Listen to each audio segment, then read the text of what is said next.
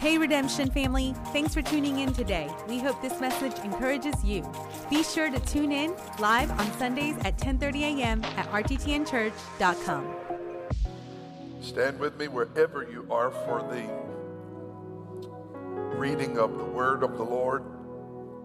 And we give honor to the word of God and we're thankful for the word of God today. Anybody thankful for the word of God today? I'm thankful not just for the preaching, I'm thankful for this book. This is the Word of God, and it is food to my soul. It is food to your soul. And today we're going to be strengthened and we're going to be fed by the Word of God. And I want you to go today to the book of First Thessalonians, First Thessalonians, the third chapter. And I want to preach today a message on the coming of the Lord a message that I will call ready or not. Look at somebody near you, tell them ready or not. Ready or not. Yes, ready or not. First Thessalonians chapter 3, verse number 11. Now may our God and Father Himself and our Lord Jesus Christ direct our way back to you. And may the Lord make you increase and abound in love to one another and to all, just as we do to you. Watch. So that He may establish your hearts blameless in holiness before our God and Father at the coming. Somebody say, the coming the coming of our Lord Jesus Christ with all of his saints.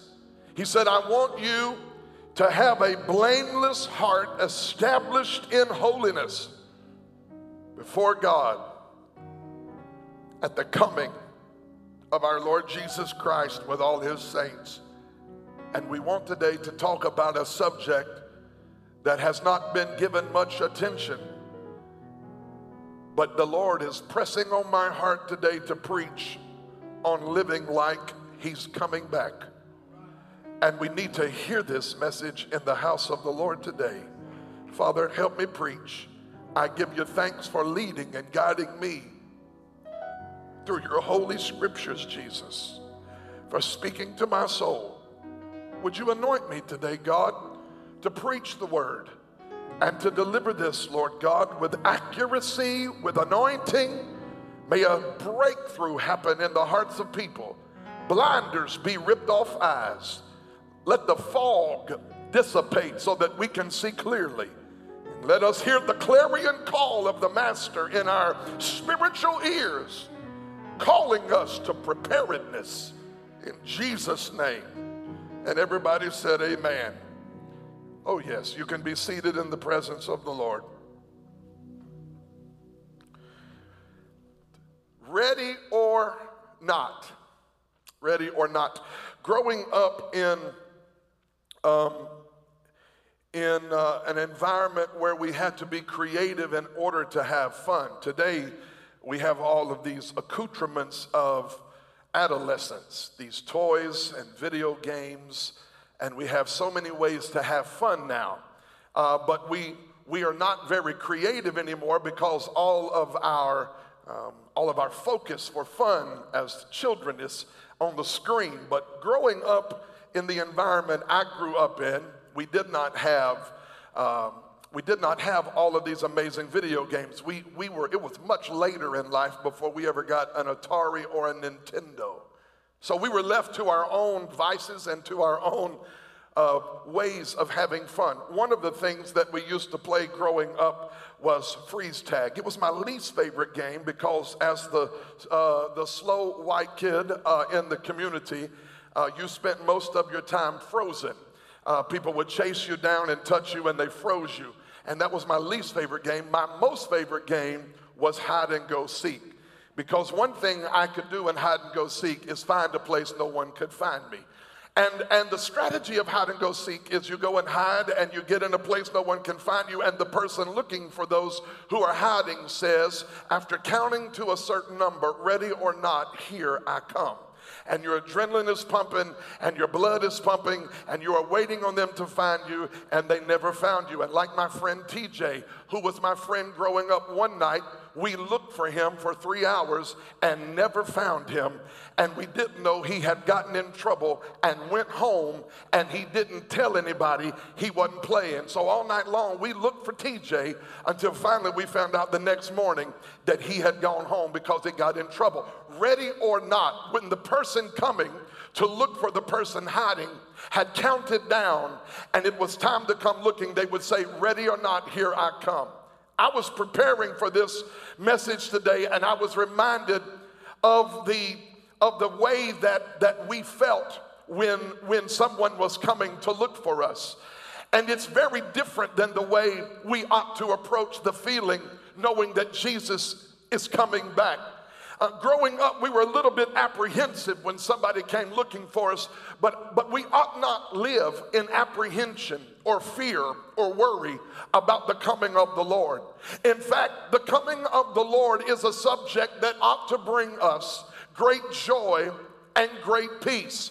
I recognize there are questions that we don't have answers to. I recognize that there are some even theological points about the subject of the coming of the Lord that cause us to avoid the discussion altogether. But I want to tell you that from, from Genesis to Revelation, and specifically Matthew to Revelation, there is a undeniable fact regarding the gospel of the Lord Jesus Christ, and that is that Jesus who was born of a virgin, ministered in perfection, died a pure and perfect death, rose from the dead, he reminded his disciples on a hillside of Galilee in Acts chapter 1 that he would leave, and the angel said, just like he left, he will come again in the same way.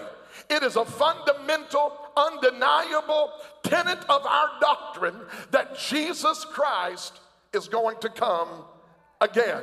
And because he's going to come again, it means something about the life that we're living. Now, the book of Thessalonians was written to a church Paul founded during his second missionary journey. If you follow the footsteps of the Apostle Paul, you will discover that on his second missionary journey, there was a voyage that happened. He got in a boat and left from a place called Troas. And he came to a region called Macedonia. And the trip that Paul took to Macedonia itself represented an adjustment in Paul's plans. If you read the 16th chapter of the book of Acts, you will find that Paul is intent on going to Asia. But the Bible says in Acts chapter 16 that the Spirit of God kept him from going to Asia. And we believe that Paul no doubt wondered why is the door to Asia closing? And I want to tell you that when God closed that door for Paul, he opened another door and he'll do the same for you. If one door has shut in your life, it's not because God's through with you. He's redirecting you to your true purpose. He's redirecting you to a place of productivity and efficiency. When Paul wanted to go to Asia, God wouldn't let him. No doubt Paul wondered what's going on. But there in Troas one night, in the middle of the night, Paul is visited by God in a vision where he sees a man from Macedonia. We call it the Macedonian call. It's where God shows up to, to Paul and says, Come over here to Macedonia and help us preach the gospel. And Paul understood this vision to be a visitation from God. And he packed his stuff up in a boat, got in the ship, and made a voyage from Troas, made a one night pit stop in a place called Samothrace. And from there he said to Neapolis, where he disembarked from his boat and began a several hundred mile journey of preaching the gospel of Jesus Christ in a region called Macedonia. Now, his first stop in Macedonia was the city of Philippi.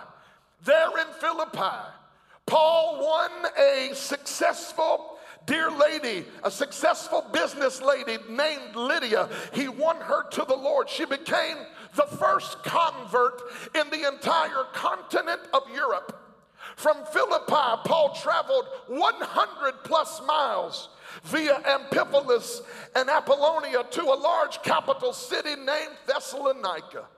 And it is here at Thessalonica, just as Paul's custom was upon arrival, that he went to the synagogue found in Acts chapter 17, verse 12. He went to the synagogue of Macedonia and began to teach the local Jews the gospel of Jesus Christ. On that occasion, he dialogued with him, them concerning the gospel of Jesus, walking them through the Old Testament about how Christ would come and preaching to them about his resurrection. And the Bible said in Acts chapter 17, many Jews believed the gospel Paul preached. Hellenistic proselytes and wealthy women in the city of Thessalonica got born again, and thus the church of Thessalonica was born. But there, their effective ministry called, caused an upheaval in the city. Jewish leaders in Thessalonica had Paul and his team evicted from the city. Paul had to leave abruptly. And he soon sent a spiritual son, one named Timothy, back to Thessalonica to check on the young church that had been born there.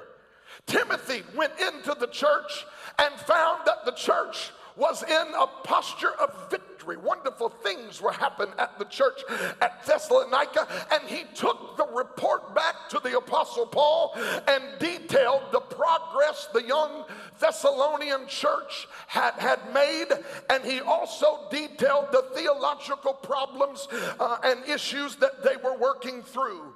And in return to to Timothy's report to Paul, Paul writes a letter back to the church at Thessalonica, and this is where we get the first book of Thessalonians. It is a letter in which Paul praises the progress of the young church, and then he secondly addresses the primary theological points that they were wrestling with. Among the most prevalent theological issues that Paul had addressed, he, he, he dealt with the issue of the coming of the Lord. Paul spends a considerable amount of time in First Thessalonians detailing the eschatological events of end time things, namely the rapture of the church and the second coming of Jesus Christ or the day of the Lord. Today's focus is not so much about the rapture and the details of the timing of the second coming. We're going to save that for a series I'm going to do later this year. But today's assignment is the second major point of Paul's letter to the Thessalonian church, and that is this How do we live in light of the coming of the Lord? I hope you believe the Lord is coming.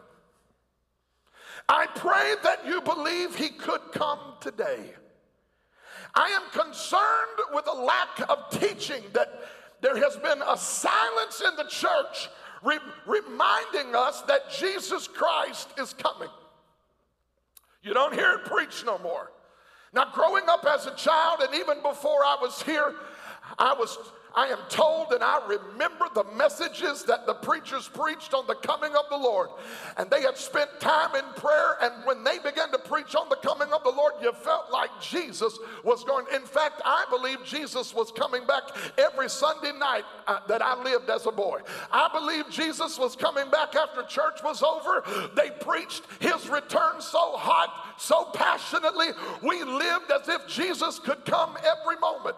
And I want to tell you right now, I believe with all of my heart we need the message of doing the work of God while we're here. But I want to tell you that there is a need for the church to be reminded that no matter how productive and how successful and how great we have it here, we need to be reminded that the Lord is coming again and we need to be prepared for his arrival. The events that we have experienced in the last several weeks and months they are not apocalyptic in and of themselves, but they are a reminder that this world in its current state is in need of ultimate reformation and redemption. And while I believe that we in this generation are participating in a, in a move of kingdom synergy like never before, I want to tell you this. There is no one on this planet walking in flesh right now that has the authority and the power to redeem and restore the curse and the fallenness of this world. It will take the coming of Jesus to run the business, to restore this world, and to put it in kingdom order. And I say that we ought to do business till he comes, but don't forget, he is coming. Ready or not? Ready or not? The Lord is coming. And because he's coming, our conviction, I hope you're convicted that he's coming. Maybe you've not even heard the Lord will return. Let me be the first to tell you he could come at any moment. You know, it might be good for some of you to put a reminder on your iPhone every morning. Jesus could come today. You need to wake up every morning living like he could come. There are people who will hear this message and will say this is fear mongering. This is somehow unproductive to preach a message on the coming of the Lord. We ought to be about winning souls and doing things for God. Most people who are who are against the message of the coming of, of the Lord are not very evangelistic. They're very myopic and me-centered. It's about their kingdom. It's about their way of life. It's about thinking that they're going to live for here, live here forever. Friend, family, foe, whoever you are, I want to remind you that Jesus Christ is coming at a moment that we do not know. He will come again, and many will mock and scoff, Peter said, and they will say, Where is the promise of the Lord's coming? He said he was coming back, and here we are 2,000 years later, and he still hasn't come. Matthew 25 said, Men will begin to take ease, and they'll say that the Lord is waiting in his return. And when they have this attitude, this, this lackadaisical at ease attitude, that is when the Lord will come and he will catch the servant off guard. I know that sounds weird and crazy.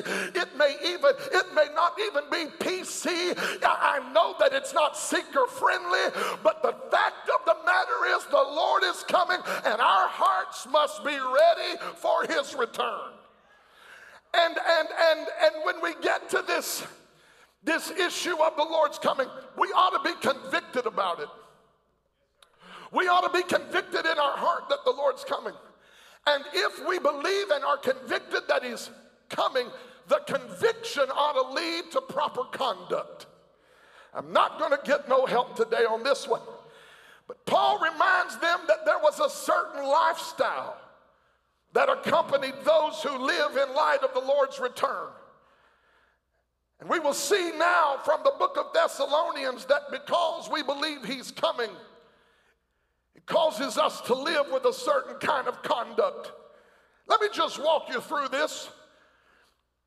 First Thessalonians chapter 4 verse 3. Number 1, if you believe the Lord is coming, number 1, Paul said, be pure. Oh, here we go.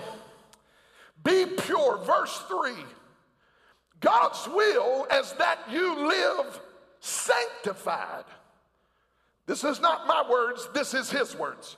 Set apart for Him in holiness, that you keep yourself unpolluted from sexual defilement.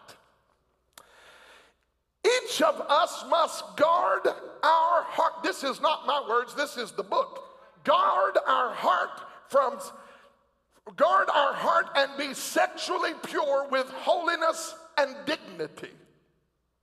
The word dignity or honor is the Greek word time, and it literally means to put the right value or price on an object. People of God, lost people, whoever you are. Some of us are not living in honor. We're not living in sexual dignity. We haven't put the right value on our life and on our body. We don't know that we're the temple of the Holy Spirit. And because of that, and we don't know who we are, we give our body to all kind of immorality, and we give our body and our soul to men and to women. And, and this thing called premarital sex is nothing more than a great trap for, for many of our sons and daughters. And, and, and I want to tell you right now, unequivocally, your temple, your body is the temple of the Holy Spirit. And God doesn't call you to experiment, He calls you to holiness and to fall in love with Him until He sends the right one. And then, because you are blessed, you experience the blessing of intimacy. But what we have running around today in the world is not much about intimacy. It's about the lust of the flesh.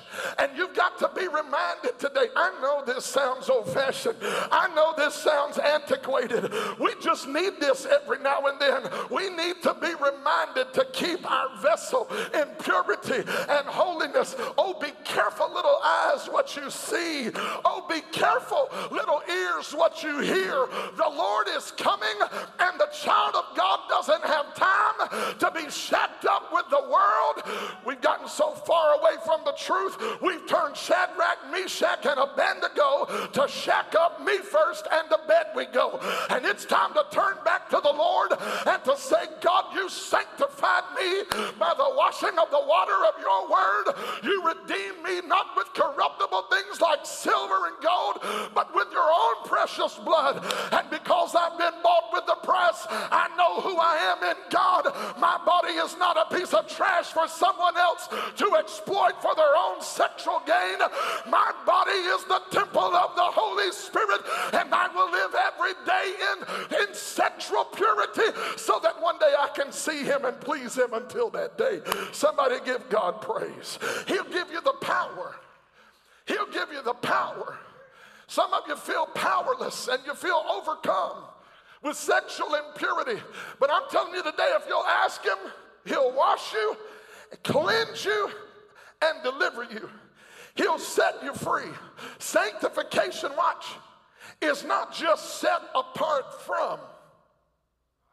Sanctification is set apart unto. If you'll make up your mind you want to be His, He'll take you out of that mess bring you freedom and a future. He'll erase your past. I feel the Lord on me. He'll forgive you of everything you've done wrong.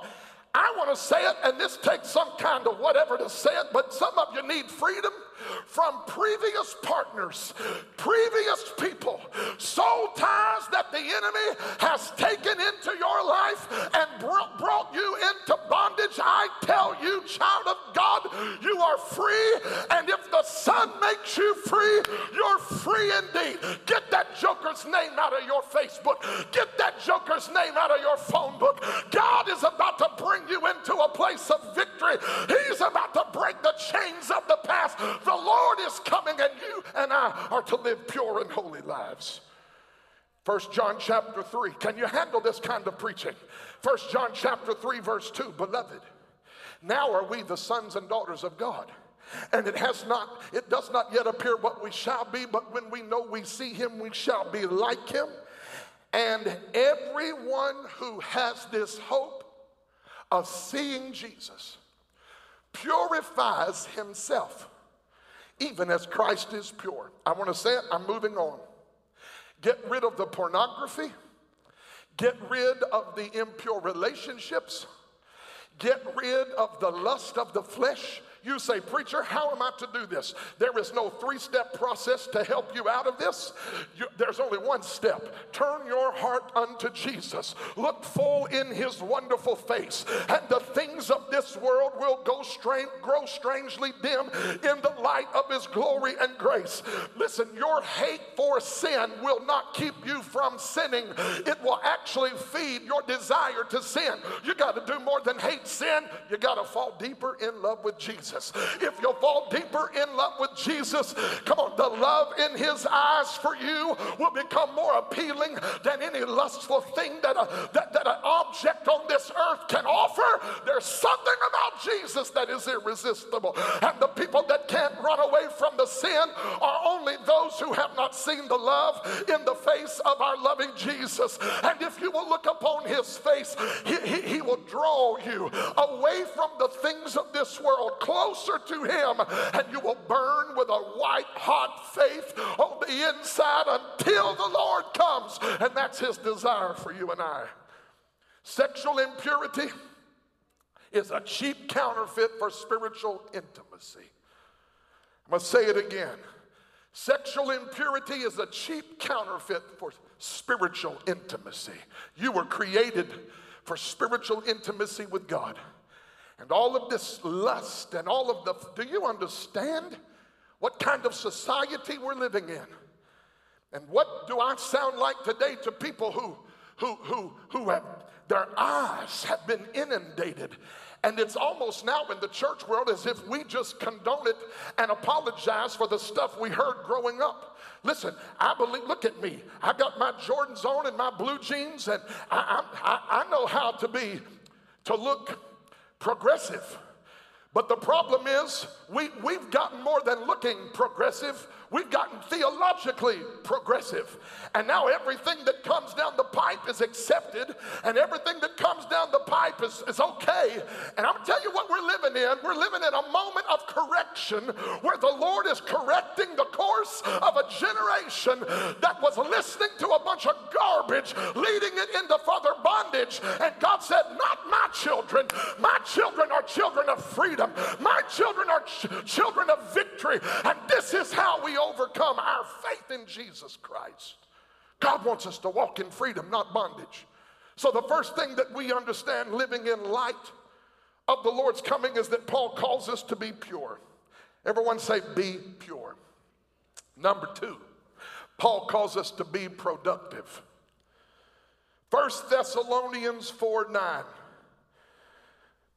I'm just going to read some scripture to you today.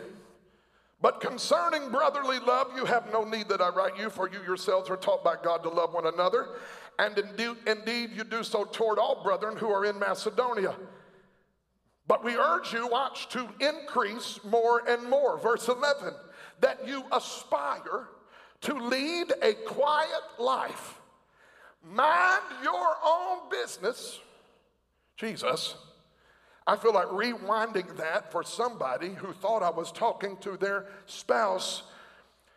Mind your own business and work with your hands that you may walk properly toward those who are outside and that you may lack nothing. Now, let me tell you what Paul is doing here, in my opinion. Paul is talking about the coming of the Lord but he doesn't want the coming of the Lord to be an excuse for laziness and idleness. Some people that I was raised in, we did things called rapture drills. We believe the Lord could come any moment that we all just start jumping up in the air like this could be the moment and we're leaving the earth, right? Rapture drill. Whoa, everybody jump. The problem is, many of us got so rapture minded, we didn't prepare like we might be here a while. Now, I want you to hear what I'm getting ready to tell you. We should prepare like God may wait a while and live like He could come today. We should prepare, save, strategize, store, lead. We should, we should act as if He may decide to wait a while but live like he could come today. This is this whole thing of being productive, in my opinion, is the balance that we got nervous about during the, the second coming of the Lord teachings that we heard so much in the 60s, the 70s, some of the 80s. We, we heard that so much that we got nervous. I really believe that God had to send a teaching of the kingdom to the church because the church had gotten so rapture minded that we stop believing He called us to occupy till He comes. Some people think since Jesus is coming today, cast off all preparation for tomorrow. Cast off all thoughts of legacy for the next generation. No, that doesn't please the Lord. We're called to be productive. And Paul says it this way if you believe the Lord is coming and you're living in light of the Lord's soon return, mind your own business. This is a revelation for some people. Live a quiet life. Work with your hands so that you lack nothing. Whatever you do, while you're waiting on the Lord, don't get lazy. Lazy people, and I'm not going to get any fan mail over this, and I really don't even need any. Lazy people develop an entitlement spirit where you begin to expect a great harvest, ignoring the fact that you have not been laboring in the field with seed. And when you haven't been laboring in the field with hands working and seed being sown, and you just expect somebody to bring you the harvest, that's not the attitude or mentality of a son. That's a slothful servant. And my, my concern, I recognize, I recognize we need, and I'm here today preaching on the coming of the Lord. He's coming back. That is not an invitation to a lack of productivity. Your life should be productive. You should be prepared. You should strategize. You should have plans. You should pray over those plans. You should activate those plans. And if he comes today, be living pure enough that you're ready to meet him in the air. The two are not mutually exclusive. We can be waiting on his coming as if he were coming today, living pure and holy lives, and at the same time be planning, be thinking, how are we going to take the mountains of culture? How are we going to take the mountains of government and entertainment and sports and education and the financial sector? You say, Pastor, are you one or the other? Are you kingdom or are you the coming of the Lord? Ready for this? I'm both because both are what the Lord teaches. But he taught us to occupy till he comes. And then he also taught us that he was coming. I want you to live like he's coming today, but I want you to plan and work like he's going to wait a while. Why? So that if he decides to wait, and why would he wait? Why would the Lord wait? Why not just come back now? Second Peter answers the question. There's only one reason it ain't because we're waiting on the Antichrist and Volkswagens the size of uh, um, uh, spiders the size of Volkswagens and, and the dragon and every. We're not waiting on any of that. We're waiting on one re- for one reason. We are waiting on the Lord's return. Second Peter said, "It is the mercy of the Lord." It's the long suffering of the Father. He's not willing that anybody perish and go to hell. There's only one reason he's waiting. Only one. He wants more people to come into the kingdom. Which means we've got to be a productive people. How can we wake up every morning and waste a day when in that day lives that will come into contact with our life, they need to know he's coming and they need to know he loves them. Well, no one listens to me. Friend, I want you to know that Noah preached for a very long time. And the only people who followed him into the boat were his family. Everyone heard, a few followed. Productivity is faithfulness. Build the boat and tell the story and let God take care of the rest. You don't know who may hear what you have to say and decide, you know what, I'm getting on that boat too. Productivity. We need to be productive. We, we ought to be living the kind of life of purity, but we all also ought to be living in productivity. Purity and productivity are, are part of people, the lives of people who are looking for the coming of the Lord. We ought to be productive in business. We ought to be productive in harvest of souls. When's the last time we led somebody to Jesus? Well, nobody listens. When's the last time you shared Jesus with somebody? Well, that's my preacher's job. I, you're a hired servant, Pastor. You're hired. That's your job to preach and to tell the story. Well, that's, that's a problem because my Bible never told me that the preacher did all of the witnessing. It told me in Ephesians chapter 4 that the church needs apostles, prophets, evangelists, pastors, and teachers for the perfecting of the saints so that the saints could walk out into the highway and the byway and the places they work and the places they live and tell the story of the love of Jesus. I am telling you right now, you and I will stand before God one day and He will not say, Boy, you had a great social media following. Boy, you had your act together. You built a great church.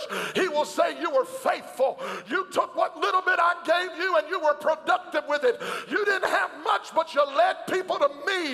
You loved them enough to tell them the good news. I'm calling on the church right now before you come out of this quarantine, recommit your lives to tell the good news of Jesus. Dear God, we've been boxed in and hemmed hemmed in and locked up for six weeks. Is anybody ready to witness? Is anybody ready to tell the world how good God is? It's time to be productive. Hallelujah. I feel the Lord in here.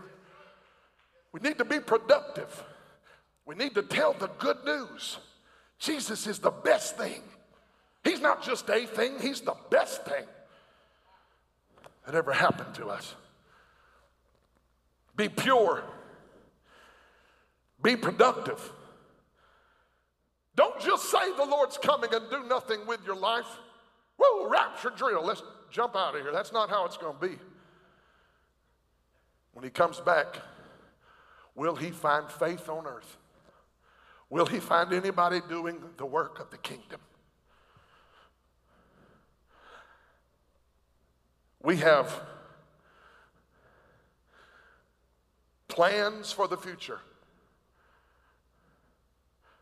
Three year plans, five year plans, 10 year plans. Well, Pastor, why would you do that? What if the Lord comes back today? What if he waits because he's still saving people? And at the same time, the tension of the text is I'll be pure by the power of his Holy Spirit. I'll live a pure life and I'll be productive by his grace. I'm not going, you know, one, re- Paul tells you one reason why some people are not productive because they don't know how to mind their own business. They don't know how to mind their own business. You can't be productive in your business if you're so busy looking at everyone else's. And some of us today could save a whole lot of time and be more productive with the time that we have if we just stopped putting our nose in everyone else's business. God wants you and I to be productive because he's coming. One of the things that I've taught for a number of years, when God began to, me, began to give me a revelation of the kingdom, He said to me I, this phrase, and I keep talking about it. It's called the crescendo of the kingdom. What I believe the Bible teaches is that we are participating in kingdom expansion now that will crescendo into the coming of the Lord. It'll grow. I don't believe the light of the church and the light of Jesus shining through the church gets less and less. I believe it gets more and more. I believe the, the, the influence of the church is growing. Do you see what's happening in the nations of the earth? Leaders are getting born again, role models are getting born again. God is saving people on every cultural mountain in society. Why? Because He's taking away all the excuses and giving everyone on planet Earth the opportunity to hear the gospel. And this crescendo is going to grow and it's going to crescendo into what I believe is the coming of the Lord, and He will return. And as we await His return, we are pure, we are productive, and finally, number three, we are prepared. Prepared. There's this thing in 1 Thessalonians chapter 5 where Paul begins to talk about being prepared. It's actually a principle that is found throughout the entire Word of God. Jesus talked about it in Matthew's Gospel when he began to illustrate a, a marriage that was going to happen. And there were five wise and five foolish virgins. And you know the story. I'm not going to preach the whole thing, but five All 10 had lamps, five had oil, five didn't. Those with the oil represent those who were prepared for the journey. Those without the oil remind us you can have a lamp, but if you don't have oil, there'll be no light. God wants us to live prepared lives. We, what makes us prepared, listen, is that we have a knowledge. Knowledge prepares us. We've believed the truth. Because we believe this truth, we're prepared for the future. I want to say this to children of God today. You and I should not be overcome with panic and fear. We are not like the rest of the world. One of the things this COVID thing has revealed is that many Christians don't even have an understanding about their salvation or their future. There have been more people terrified in the church than ever were outside the church. What's happening? Is the Lord coming? What's going on? And Paul tells us be prepared. Watch. You are not children of the dark. This is all in 1 Thessalonians chapter 5. You are not children of the dark. You are children of the day and the light. This day should not overtake you as a thief.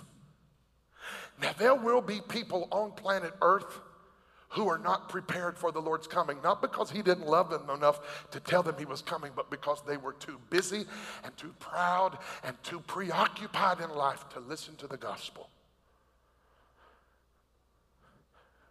We people who are born again by the Spirit of God, listen, we are children of the day, not the children of the night. And Paul reminds us in 1 Thessalonians chapter 5 verse 4, listen to this. Brothers and sisters, you are not living in the dark, allowing the day of the Lord to creep up on you as a thief. For you are children of the light and children of the day. We do not belong to the night or the darkness. I need us to take a praise break right there. We are not children of the night or children. I'm going to do it again. We need to take a praise break right there. We are not children of the night or children of the darkness. We're not like those who are stumbling in the dark, not knowing where we're going. Children of the day, children of the light, which means that there's a spirit of wisdom and revelation resting on our lives. There's a, there's a grace like those of the tribe of Issachar who understand the times they're living in. We talked about this last week. We're prepared for his coming because we know he's coming and we discern the season. We're prepared. We're not living like those who have no, no compass regarding things that are to come in the future. I told you last week, we don't know dates and details, but we do know he's coming. Verse 8, since we belong to the day, 1 Thessalonians 5, verse 8, since we belong to the day, we must stay alert. We must be clear headed We must put on the breastplate of faith and love over our hearts and the helmet of the hope of salvation over our thoughts. For God has not, listened to this, God has not destined us to experience wrath, but to possess salvation through our Lord Jesus Christ. There are people walking this planet today mesmerized by the American dream, chasing things that will evaporate in time, pursuing things that will not last. They have no thought of eternity, no thought of the Lord's return. But the church is not supposed to be living like that. We are not children of the night who are sleeping and just and just going through life with no purpose, living without being prepared. That's not the testimony of the righteous. We are children of the day. And as I prayed about this message and I was praying, I heard the Lord say to me when I read this portion of scripture, tell them to snap out of it. Snap out of it. Snap out of the mental, spiritual fog. Jesus, I feel this. Snap out of the fear, the panic, the paranoia. Snap out of this uncontrolled feeling of chaos where we don't know where God is and if we belong to God and is God in trouble and is the kingdom. I'm telling you right now, I've said it three weeks, I'm going to say it again.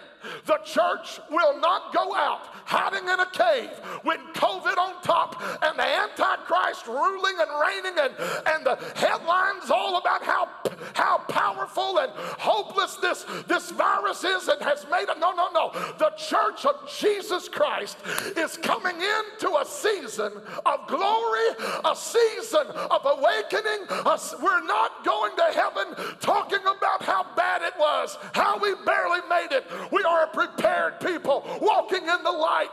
And in a moment when the world is feeling the chaos, the world is feeling the attack of a demonic principality, there's rising up a tribe of people who have a testimony in their soul that Jesus is alive and very well. God is on the throne. The kingdom of God is advancing. We're not returning. We're not retreating. We're not dying. We're not drying up. We're getting ready to multiply, increase. The blessing of the Lord is coming on our lives. My God, stop being afraid. He has not given you a spirit of fear, but He gave you power, love, and a sound mind.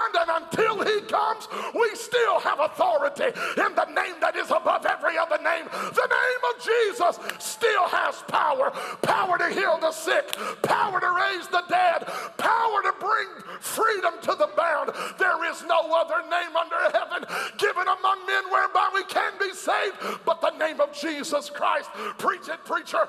Keep praying in that name. Keep believing in that name. There's power in that name. Demons tremble at that name. That name is a strong tower. The righteous run into it and they are safe. I feel like giving him a praise right now. Somebody praise the name of the Lord with me. Hallelujah. Glory to God. We got to be ready. He's coming. Ready or not, He's coming.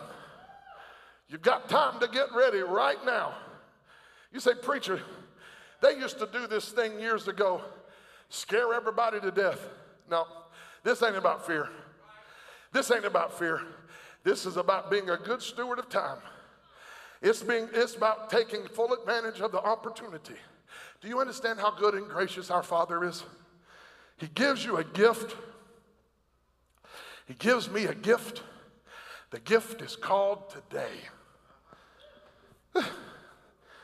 Everybody watching me in here, there, wherever you are, just say that word with me today. You ready for this? That word is a reality, it's a gift. You have it right now. Do you recognize as bad as your today is, there are people who died last night that wish they had the problems you have today? Today's a gift. In fact, the gift of today is that today is the day of salvation. I really believe that there are people who got what I call crisis Christianity in all this COVID thing. They got them a taste of crisis Christianity. Crisis Christianity. You got saved because you got scared. Boy, I know how to kill a shout. You got saved, play Bron, makes me feel better. You got saved because you got scared and you didn't know what the future holds, so you ran and got crisis Christianity. You, you, ready for me to tell you this? I really don't care why you got saved. I'm just glad you got saved. There's something about Jesus that's far greater and so much better than crisis Christianity. There's this thing he offers us called relationship, where we get to know him and we get to hear his voice we get to see his goodness. There's somebody watching me right now, you're away from God. You're away from God, and you were raised in church and have run really far away from Jesus.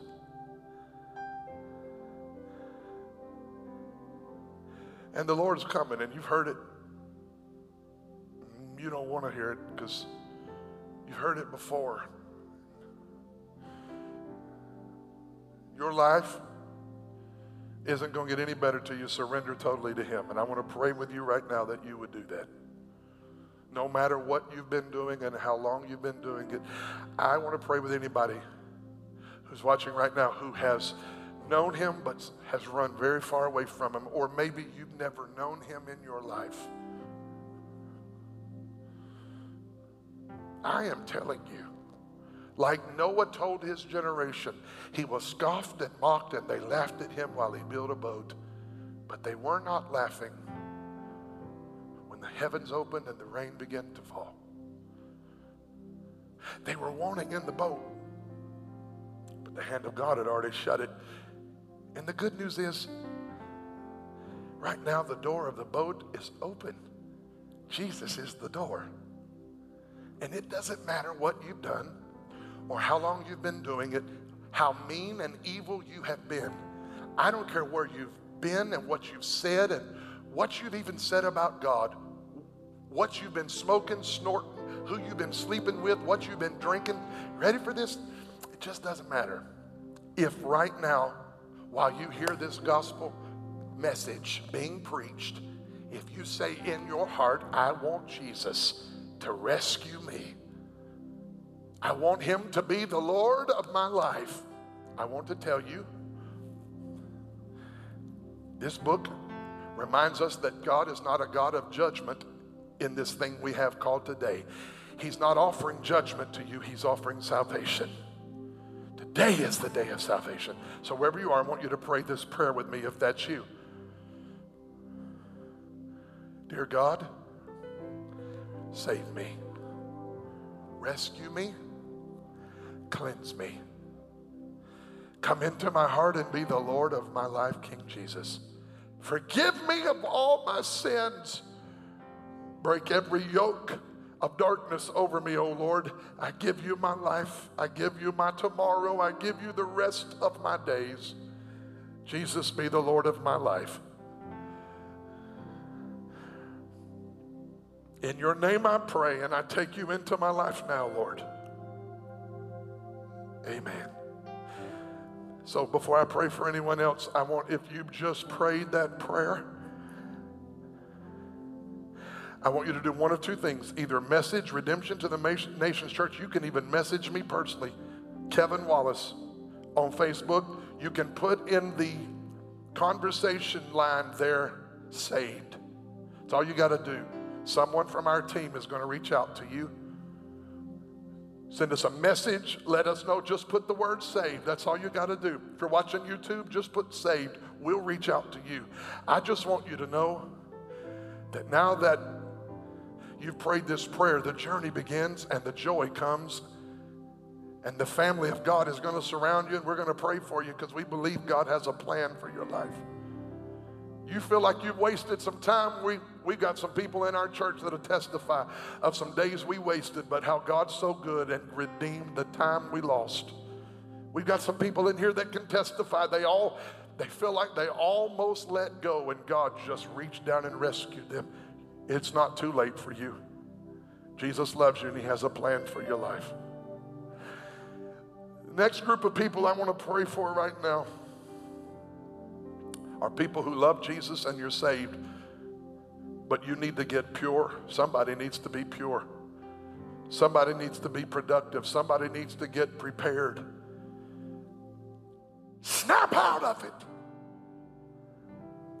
The Lord is lifting the fog. It's like you've been living in a fog, no purpose. You're just being led by impulses of the flesh in life. Bad relationship after bad relationship. Meaningless season after meaningless season. Those days are coming to an end for you right now. Today is a day where we are going to recapture the purpose for which God put you on this planet. It's not too late. Hallelujah. It's not too late. All you got to do is say yes to Him. I just want you right now. Maybe you need to get alone by yourself. Maybe some of you are crying. Maybe some of you are feeling something happen on the inside. There's a weight coming off of you right now. Purity is being restored. Purity's coming back. If you'll just ask Him to cleanse you, I just want to come into agreement with you right now. I know we're separated by time and space, but we're not separated by the Spirit because the Spirit that I feel here is working on you there. And chains of darkness that have bound your soul, soul ties to people in your past, my God, I feel the Holy Spirit breaking chains. Tears are flowing and cleansing is happening right now. You're not going to live another day your life not properly valuing who you are. You got to begin to say, I know who I am. I'm washed in the blood. This body is the temple of the Holy Spirit. God's getting your body back for you. He's bringing it back from every one of those relationships that almost destroyed you. I feel the restoring of God. I feel the goodness of God being released on your life. He's restoring your purity today. He's restoring your soul today.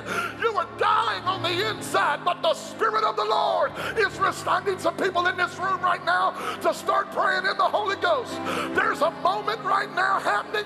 People's souls are being restored. Sexual purity is coming back to your life. Chains are breaking off. Bondages and addictions are being broken. Porn addicts are getting delivered. There is hope for you in Jesus today. The Lord is coming. Get your heart ready for his return. His coming is coming very soon, and we must be prepared. We must be pure. May the Lord grant you His grace right now. Woo! To live in purity, purity of mind, purity of soul and spirit. Reach down. Purity of soul and spirit. Some of you are hopeless. Some of you feel hopeless on the. I didn't have any of this prepared to say. I'm telling you what I know is happening right now in places all over this probably this world, but I know this country. People are watching and, and, and you just need freedom. And I'm telling you, that's what Jesus came for today.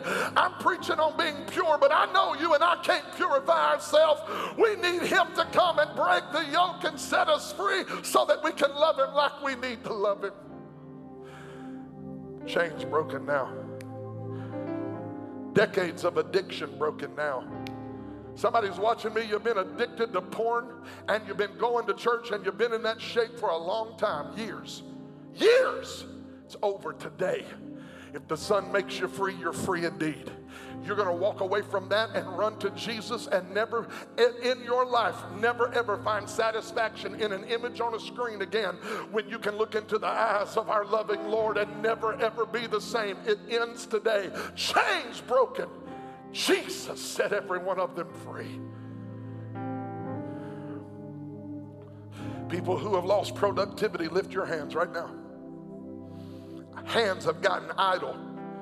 Jesus heart has gotten idle. You don't have a plan. You're not preparing. You don't have a strategy. You're just floating through life.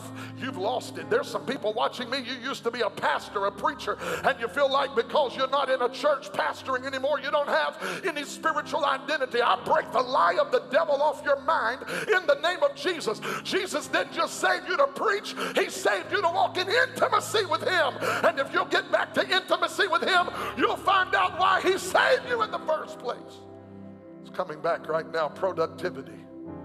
You're going to get more done in the next five years than you did in all those years you feel like you wasted. God's going to help you redeem the time. Productivity.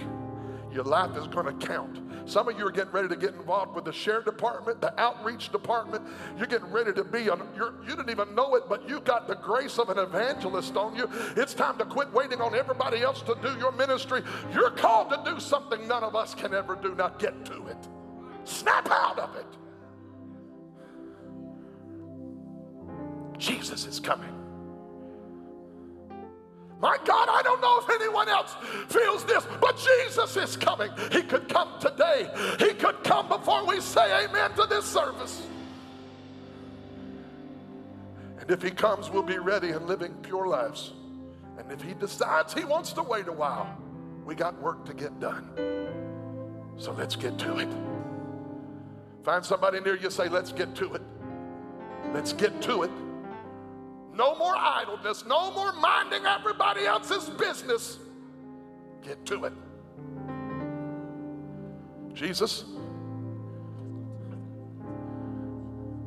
you're coming. And we want to be ready for your return. Bless our people to know how to live pure lives, awaiting your return, and to live productive lives.